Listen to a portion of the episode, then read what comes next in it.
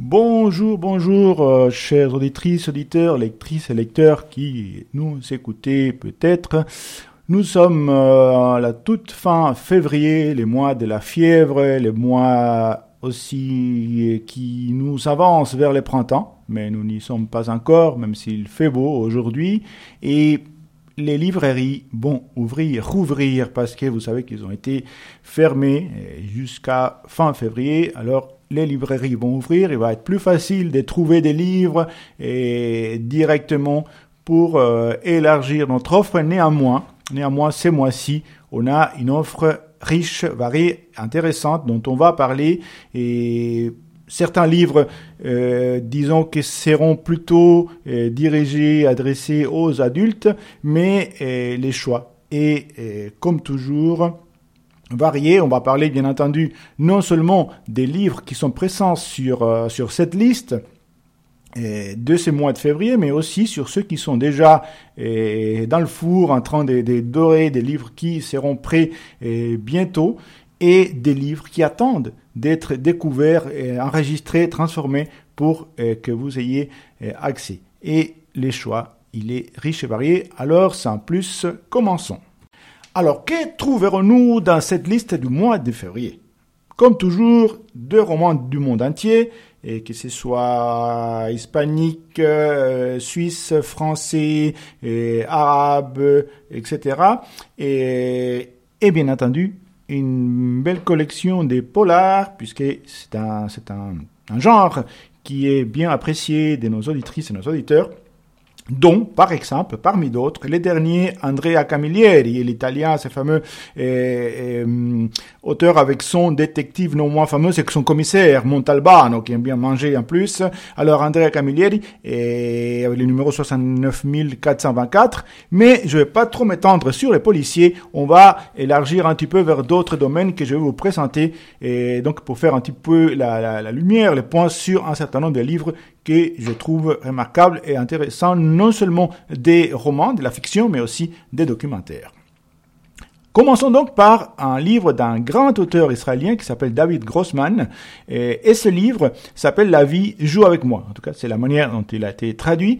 Et hum, c'est un livre qui parle de plusieurs choses. Ça parle de la filiation, bien entendu, parce qu'il y a trois générations de femmes et dont, euh, disons, euh, euh, les liens sont, complexes parce que ils sont liés à l'histoire, c'est-à-dire une filiation humaine et il y a l'histoire, l'histoire de l'humanité, l'histoire de l'Europe, l'histoire du monde qui a eu une incidence sur ces relations entre une grand-mère, une mère et une fille.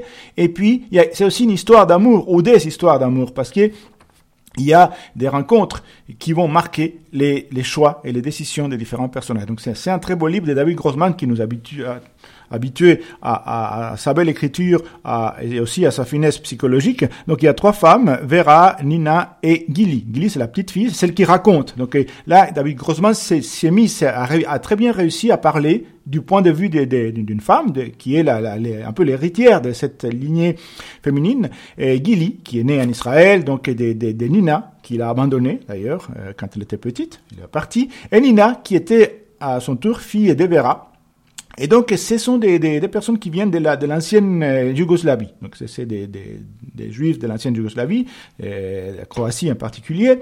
Et euh, Vera, donc, est là, euh, elle arrive dans ces kibbutz en Israël après avoir vécu en, en, Yougoslavie. Bon, il y a l'époque des Tito, etc. Mais elle a, elle a en passé, elle a été emprisonnée pendant très longtemps. Alors, son mari a été a été tuée et euh, par la police secrète de Tito. Elle, elle a été emprisonnée et sa fille, donc elle lui a été retirée. Elle a vécu loin de sa fille pendant longtemps. Et donc il y a un secret. Il y a un secret parce que à un moment donné, elle doit faire un choix. Et je vous raconterai pas les détails parce que c'est important dans le livre, verra donc la, la grand-mère, la grand-mère qui, qui, a été emprisonnée en Yougoslavie, doit faire un choix qui a un lien avec son mari et sa petite fille qui est qui Nina, qui va être euh, abandonnée à son sort en quelque sorte, et qui va euh, donc euh, se fabriquer un, caractère, une manière d'interagir avec les autres, avec les êtres humains, qui va dépendre de cela. Donc Nina aura cette fille, Gulli, avec un homme qui était éperdument amoureux d'elle, Et, et après, il y aura ces reconstructions de ces passés. Donc on va en même temps, parce qu'il y a la fête des, des Vera qui, qui, qui a 90 ans, qui a, qui a vécu malgré tout ça, ces gens costauds, ces gens qui, ont survécu à la prison, au camp, etc. Et, et, et, il a 90 ans, et après la fête, euh, au kibbutz, etc., et la petite, la fille et décide avec son père, donc c'est des gens du, des cinéma, de faire un film sur la grand-mère, et pour cela, ils vont retourner à l'origine, donc en Croatie et à la prison. Et là, ça va, servir de déclencheur aussi de l'histoire, des pourquoi et les personnes sont comme ça, pourquoi cette, difficulté des rapports humains, pourquoi cette intensité et cette douleur aussi qui, se cache sous les êtres. Et c'est un très beau livre et très émouvant. La vie, la vie joue avec moi, justement, de David Grossman, avec le numéro 69 198. Et, et une petite note d'humour avant de passer à des choses légèrement plus sérieuses, quoique tout est sérieux. Et c'est un livre qui, euh, comment dire, il est, il est dans l'air du temps et il est dans l'air du temps, sauf qu'il prend l'air du temps à contre-pied. Et pourquoi? Parce que vous savez que maintenant, on vit dans une période, bon, on en a besoin, et bien sûr, il y a la pandémie, etc. Et, et on, on, cherche le bonheur, on cherche à se sentir bien, comme on dit. Et, le bonheur, c'est presque une injonction. Il faut être heureux, il faut euh, s'épanouir, s'élargir, faire tour euh, bien. Et il y a des manuels, euh, et il y a des, des, des, cours de développement personnel, des bonheurs, etc.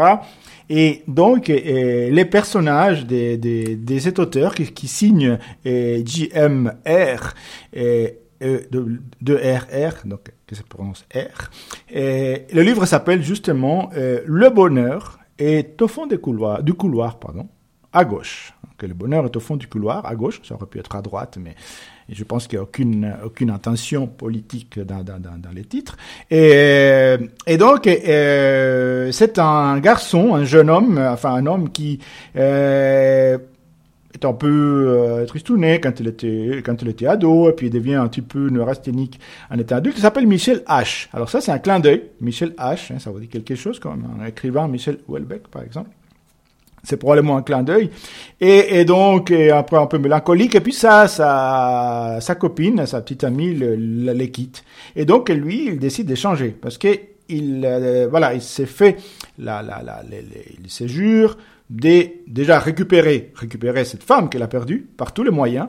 Et alors, par exemple, il tape sur Google. Ça, c'est très utile de comment, parce qu'il tape comment récupérer sa femme en 24 heures et Google, il reçoit 30 millions, je crois, des, des, des, des références euh, qui lui apprendront certainement comment, comment récupérer son amour en 24 heures ou en 12 si on s'y met. Et alors euh, évidemment, euh, il va il va essayer de, de, de déjà de, d'agir avec bienveillance, c'est un autre mot très important, hein, toujours la bienveillance, la gentillesse, la, la, la, le bien-être, tout, tout, tout ce qui est bon et, et, et doucereux. Et les livres, il prend ça à contre-pied, avec, euh, avec de l'humour, de la finesse, euh, une légère ironie aussi. Et, et c'est, réjouissant, c'est réjouissant. Et du coup, ça nous apporte un certain bonheur, justement. Cette, cette critique euh, subtile du bonheur nous, nous donne du bonheur. Comme quoi. Alors, c'est le bonheur est au fond du couloir à gauche, avec le numéro 69602. Voilà, passons aux choses sérieuses avec un, une biographie. Alors une biographie un peu spéciale parce que c'est un peu la découverte, la redécouverte d'un personnage extraordinaire euh, dans l'histoire de l'Europe et de la France, entre autres, mais dont on n'avait pas beaucoup entendu parler. En tout cas, moi, je n'en ai pas entendu parler.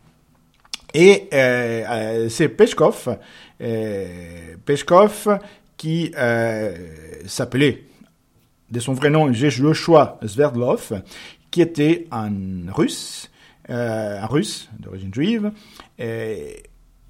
qui naît à l'époque des tsars, qui était, pauvre, et, et, donc il va euh, par hasard, vous voyez comment les hasards parfois peuvent faire des choses extraordinaires, et ce petit gamin, qui, qui était bien entendu doué, malin, intelligent, etc., etc., va découvrir une personne qui va en quelque sorte l'adopter, qui va en faire son aide, son assistant, et qui va être les premiers, les premiers pas, les, les, la première marche dans, dans, dans cette montée de, de, de, de, ces grands personnages. Et la personne qui va rencontrer, c'est Maxime Gorky, l'écrivain. Alors Marcel Gorky les met un peu les pieds à l'étrier et Peskov qui va, qui va, enfin qui est devenu Peskov, il va euh, il va partir avec Gorky euh, à travers l'Europe, il va découvrir la littérature, il est, c'est un gars extrêmement intelligent, extrêmement fin, la politique, il va connaître, il va être pote, comme on dit, avec Lénine hein, et avec plein d'autres personnes, sauf que, alors il va lutter, il va, il va, il va s'engager dans la Légion, hein, les légions, il va être légionnaire, il va lutter à côté de Blaise Sandrard, hein, qu'on connaît, il va perdre un bras, et, et Peshkov aussi, euh, et, la guerre, oui, c'était pas rien. Et, il va, bon, il va lutter aussi après dans la guerre, euh, dans la des, des, des, des, Russes, il va, il va se mettre de côté des, blancs, donc des, ceux qui étaient contre les bolcheviks. Il va partir en France. En France aussi, il va faire une carrière euh, politique importante. Il va être envoyé au Maroc. Il va ensuite avoir un poste important au Liban, quand le Liban était, était sous protectorat euh, français, va être diplomate, il va être euh, aussi euh, ami et proche de De Gaulle, De Gaulle va l'envoyer dans des missions extrêmement complexes et, subtiles. Par exemple, il va être, il va être celui qui va négocier les rapprochements entre la France et la Chine auprès des Chiang Kai-shek. Et donc, il va faire énormément de choses. C'est un personnage qui était euh, courageux, qui était, qui était osé, qui était cultivé, et, euh, dont ces livres, ces, ces grands livres euh, écrits par Guillemette de Sérigné, euh, va retracer les parcours, la vie et la pensée. Donc c'est un livre extraordinaire d'histoire, de l'histoire du monde, mais dans l'histoire d'une personne, une biographie, une biographie qui, qui, qui dépasse la, la simple biographie. Alors après avoir reçu énorme quantité de, de, médailles, de décorations. Il faut savoir que Peshkov, quand il décède, et, il avait décidé que sur son tombeau, la seule chose qui est écrite, c'est Sinovi Peshkov, légionnaire. C'est le seul élément qu'il a gardé comme, euh, comme euh, marquant, c'était le fait qu'il avait été légionnaire, donc beaucoup d'humilité. Et, et, les livres, par contre, c'est foisonnant, c'est riche. Donc Peshkov, le manchot magnifique, avec le numéro 69 411. Et après les, les, ces voyages dans, l'histoire, euh, continuons dans l'histoire, sauf qu'une histoire un tout petit peu différente. Et parfois, apprendre, se cultiver, euh, peut se faire et avec euh, le sourire au, coin de, de, de, la bouche, et puis avec une certaine, disons, joie, humour, et en même temps, on apprend. Et c'est la, meilleure manière d'apprendre d'ailleurs. Alors, ce livre dont je vais parler et, résume un petit peu ces choses. Il y a de l'érudition, il y a de l'intelligence, il y a de l'humour. Et c'est un livre tout à fait authentique, extrêmement bien documenté. Et ça s'appelle donc une brève, et brève parce que, comme il dit, si on avait fait une histoire pas brève, ça aurait pu être extrêmement long. Une brève histoire de quoi? De l'ivresse. Donc une brève histoire de l'ivresse, et qui dit ivresse dit boisson, bien entendu. Et Mark Forsyth, qui est un auteur euh, britannique, et avec cet humour britannique justement, il va nous parler de l'histoire de, de, la boisson alcoolisée, comment ça surgit depuis les origines de l'humanité et comment elle est liée à la culture, comment elle est liée à la culture de l'homme. Il faut savoir que d'après les dernières découvertes, la bière, par exemple, ou ce qu'on peut appeler la bière, a été inventée avant les pains. Donc l'homme se nourrit d'abord les agriculteurs quand ils sont cessés un petit peu d'être euh, chasseurs-cueilleurs, ils sont inventés la bière avant les pains. Et vous direz que parce qu'il faut, boire avant de manger, mais c'est parce que c'était plus facile de, de, fabriquer de la bière, il n'y a pas besoin de four, etc., chaleur. Donc ça fermentait un petit peu. Bon, il faut pas imaginer une bière dorée, transparente, etc. Ça, ça, ça, ressemblait plutôt à, à de Musli qui, une, bière telle qu'on la connaît maintenant, mais c'était boisson fermentée, alcoolisée à base de céréales, bien entendu. D'ailleurs, les Sumériens, les Sumériens, euh, déjà, hein, les, les, les, les, connaissez ce livre, l'histoire commence en Sumer. Les, Sumériens buvaient beaucoup de bière. Il y a beaucoup de, de, de, variantes, d'ailleurs, des de bières, et ils les buvaient à la paille. Et donc, à la base, bon, c'était des, des, vrais, des vraies tiges. Hein. Pas, on peut imaginer que le plastique n'existait pas à l'époque, Dieu merci. Et, hum, sinon, l'humanité n'existerait plus. Et donc, il buvait la bière à la paille parce qu'elle était trop, trop épaisse. C'est un grumeau, donc il fallait chercher les liquides en bas. Donc, il mettait des pailles. Et bon, c'est mieux quand même de boire à la paille que d'être sur la paille. Mais disons que euh, il, il, euh, il a buvé déjà à l'époque. Les Égyptiens, les Égyptiens, c'était des sacrés buveurs. Et les Grecs, les imposiums, on sait. Et Socrate, d'ailleurs, Socrate, c'était alors c'est une des plus grandes vertus de Socrate, c'était de boire et de rester sobre. Alors, c'est pas de pas boire, hein, c'est ce qu'il qu'il tenait, il tenait à l'alcool. Et Bref, alors après, il y a évidemment, euh, alors en Afrique, par exemple, il y a certains peuples africains euh, pour travailler, il faut boire la bière. C'est un peu comme le petit café pour, pour nous.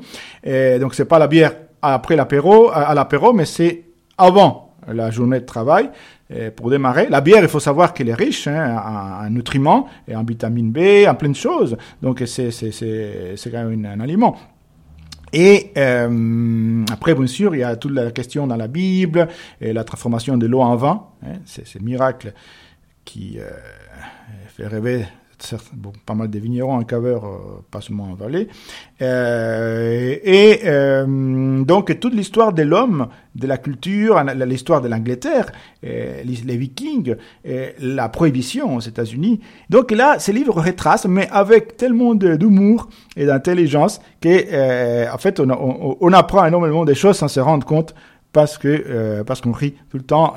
c'est une brève histoire de l'ivresse avec le numéro 69613.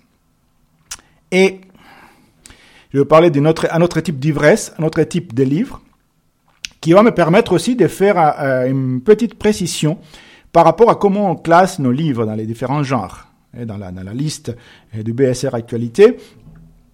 Et, eh bien, euh, je vais commencer par parler de, deux personnes, de, Karl Marx et des, pardon, et des, et des, et des plutôt des, Goethe, parce que c'était Goethe qui a euh, écrit la phrase dans le Faust, et euh, d'un poète parle les Amalima. Alors Goethe euh, disait donc que la théorie est, est, gris, mais que l'arbre de la vie est toujours vert, et ces poètes, les amas, disaient que définir, c'est transformer en cendre. Et pourquoi? Parce que parfois, un livre peut être dans plusieurs genres littéraires. Mais il faut faire un choix, sinon il est nulle part. Et donc, parfois, il faut le mettre dans l'endroit où l'on considère que selon la manière dont les, personnes vont chercher le livre, sera le plus adapté. Pourquoi je vous fais toute cette introduction? C'est parce que je vais vous parler, introduction, c'est parce que je vais vous parler d'un livre euh, qui est un classique, mais un classique d'un genre particulier. Et, quand je vous dirai les titres, vous saurez de quoi je parle. Il s'agit du Kama Sutra. Alors, le Kama Sutra, qui est euh, bon, les sutras ou l'enseignement de, l'amour, les traités de l'amour indien, hindou, écrit en sanskrit. Euh, alors, il, est, il serait anonyme, mais là aussi, on a pris le choix de, choisir l'auteur qui était censé par la tradition être le compilateur du livre, parce que c'est une série des de, de, chapitres très divers, qui est Bhatyayana, et bien que évidemment, euh, comme Homer, euh, on ne sait pas très bien euh, qui est cette Vajrayana. Alors, de quoi parle le Kama Sutra? Alors tout le monde dira, mais on sait très bien de quoi parle le Kama Sutra. Mais non, ça parle de beaucoup de choses. C'est pour ça que je vous ai dit que je l'ai mis. Alors vous allez le trouver sur la section littérature érotique, parce que bien évidemment, une partie du livre, et non négligeable d'ailleurs, parle des techniques, des techniques en rapport avec l'amour charnel. Oui, il faut le dire, techniques et des, différentes variantes de tout genre, et dans tous les sens du terme d'ailleurs, hum, qu'on peut trouver. Et comment, comment, comment, comment y faire, et comment bien faire. mais il y a aussi, c'est aussi euh, un traité de la séduction, de, de la délicatesse du couple, de, de la rupture même, technique de rupture. Hein. L'SMS n'est pas inclus. Et, et, donc il y a, il y a et c'est en même temps un traité érotique, mais c'est aussi un livre euh, culturel, c'est un livre historique, c'est un livre qui nous parle de la civilisation indienne. Et, bien évidemment, à côté, parce que c'est du sérieux l'amour, et à côté de toutes ces pratiques, par exemple, c'est préconisé pour étudier les Kama Sutras, la partie, centrale du Kama Sutra, il y a 64 techniques. Alors, pas les techniques euh, pour l'amour, mais les techniques qui vont à côté. Donc, 64 euh, choses qu'il faut savoir avant d'étudier les Kama Sutras. Alors, il y a les chants, la musique, on dirait que ça, ça c'est la danse, ça se tient. Mais il y a par exemple le découpage de papier, bien entendu. Et Parmi les 64 arts qu'il faut maîtriser avant d'étudier les Kama Sutra, il y a la lecture à voix haute. Alors voilà, c'est pour nos lecteurs et nos lectrices. Et je ne vais pas vous citer tous les autres, il faut écouter ou lire les livres.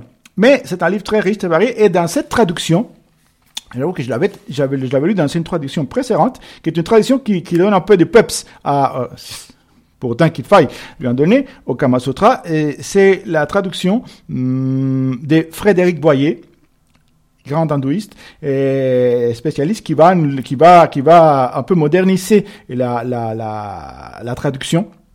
Et donc, le livre, euh, dont euh, le titre est dans cette traduction, est Kama Sutra, exactement comme un cheval fou il est disponible avec les numéros 69 445.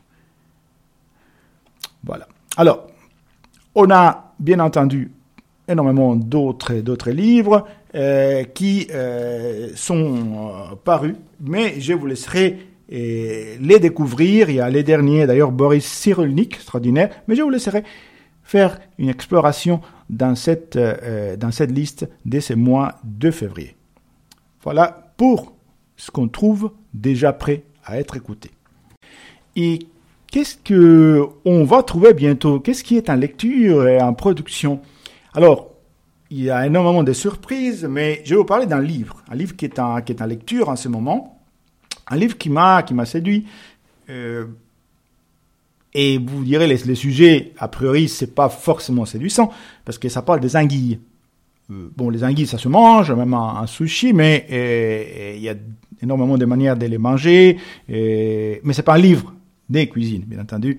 C'est un livre qui s'appelle L'Évangile des anguilles, d'un auteur qui s'appelle Patrick Svensson. Alors, quelle est la particularité de ces livres, l'Évangile des anguilles? C'est que ça parle de deux choses. Alors, ça mélange la, la grande histoire, la grande euh, histoire naturelle et l'histoire personnelle. Parce que ça parle de l'histoire de, ces, bêtes et de ces poissons. Parce que l'anguille est un poisson. Je sais que vous savez, mais c'est vrai qu'au début, j'avais du mal à, imaginer que l'anguille était un, poisson, quoi, comme, la truite. Pas, comme la truite, mais un poisson. Et, et l'anguille, c'est un animal extrêmement mystérieux. Hein? Imaginez que nous, on a déjà envoyé des, des sondes sur Mars et qu'on n'est encore pas sûr comment naissent les anguilles. À ce moment où je vous parle.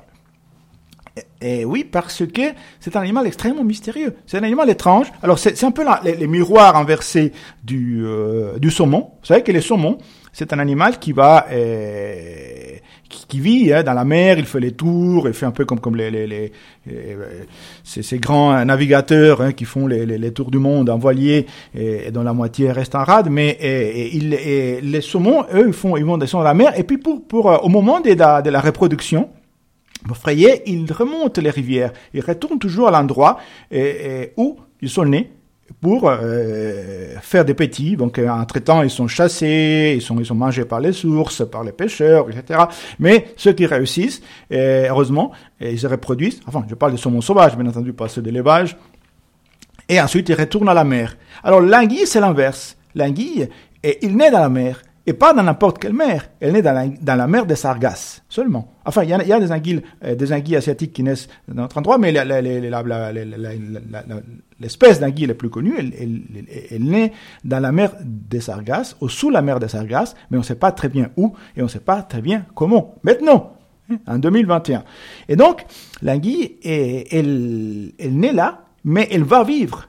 Elle va à la mer seulement pour naître, parce qu'après, il remonte et elle va vivre dans les, dans les, dans les rivières, dans les, dans les mares, elle va vivre dans l'eau, dans l'eau, dans l'eau douce, pas dans l'eau salée. Donc c'est l'inverse du, euh, du saumon. Mais y a aussi, euh, c'est assez extraordinaire parce que l'anguille, elle change, elle change d'aspect, elle change des, des, des caractéristiques, et, au moment où elle décide d'aller se reproduire dans la mer, elle mute et son système digestif disparaît et ça, il se transforme en système reproducteur. C'est pour ça que certains pensaient que l'anguille naissait de, de, la boue, parce que, euh, mais comment il faut ça D'ailleurs, Freud, les, grands psychanalystes, a passé sa jeunesse à étudier un peu les organes reproducteurs de, de l'anguille, peut-être que ça a influencé après ce qui est venu après.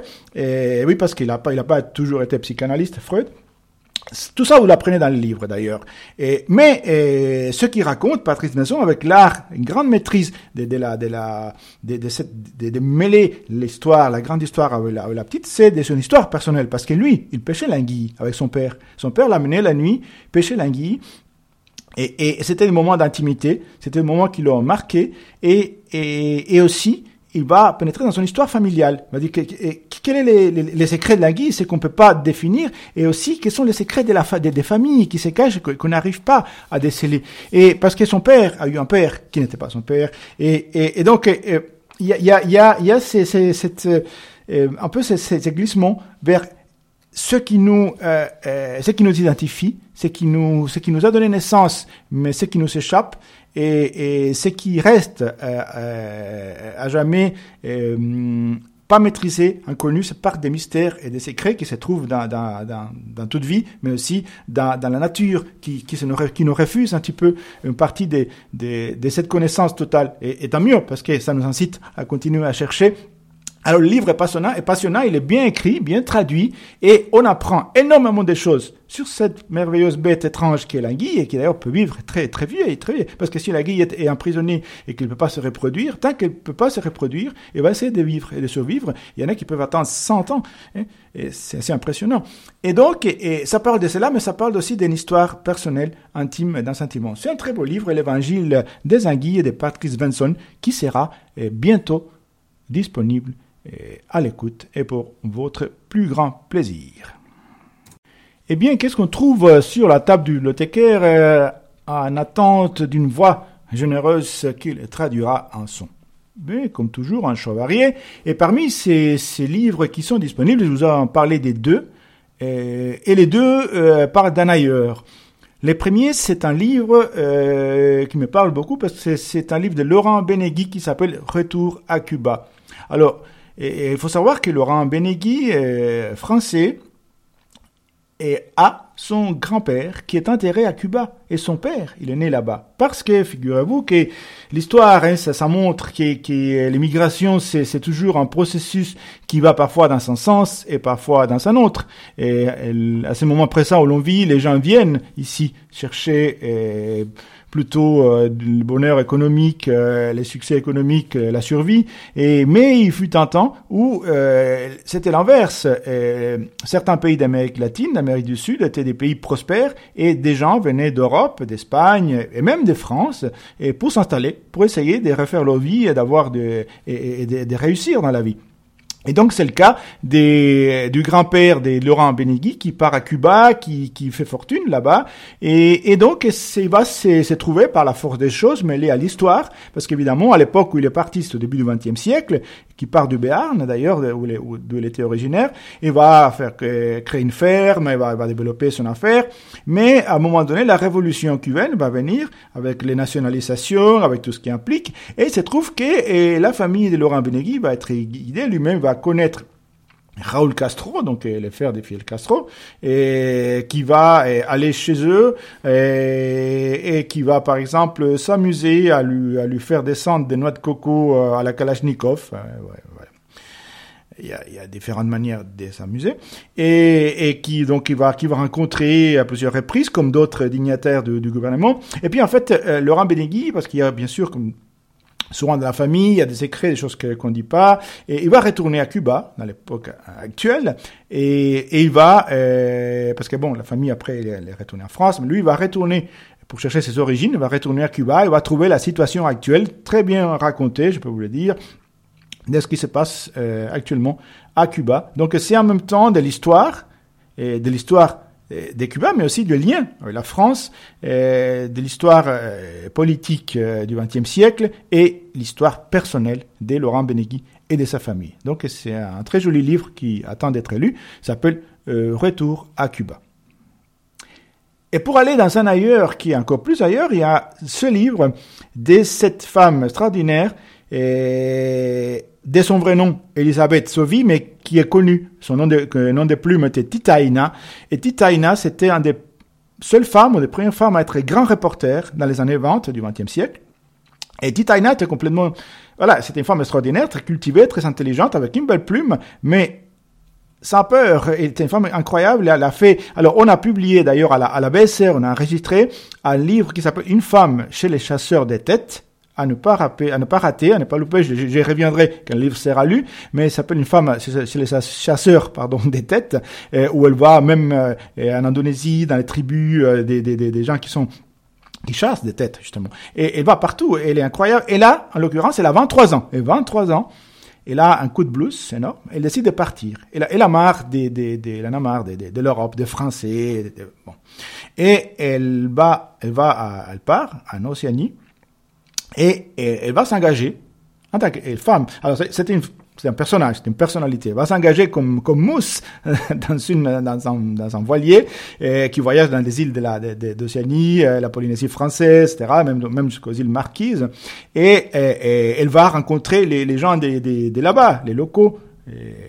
Les, les, Tahitiens, tous ces, peuples d'origine maori, et, elle va échanger avec les, les euh, il va apprendre des choses, il va, il aller chez les, lépreux, et il va aller euh, aussi le marquis va, va, constater la, détresse de, ces personnes qui sont un petit peu qui subissent un peu cette, colonisation, mais qui ont une, une générosité euh, des vivres en beauté, la beauté des paysages, la beauté de la nature. Et il y a certains Européens qui sont là, mais qui sont un petit peu, c'est là les titres, les, les, les ratés de l'aventure. C'est pas les aventuriers flamboyants, c'est ceux qui ont en quelque sorte une brisure, une cassure dans cet élan aventurier des succès, mais qui, qui n'a pas bien tourné. Mais c'est là qu'on trouve la vraie matière euh, de, de, de, de cette beauté qui échappe parfois quand on est eh, un aventurier flamboyant. Alors, ce qu'il a de, ce qu'il a de flamboyant à Titaïna, c'est sa plume, sa plume qui est, pénétrante, qui est riche, qui est poétique.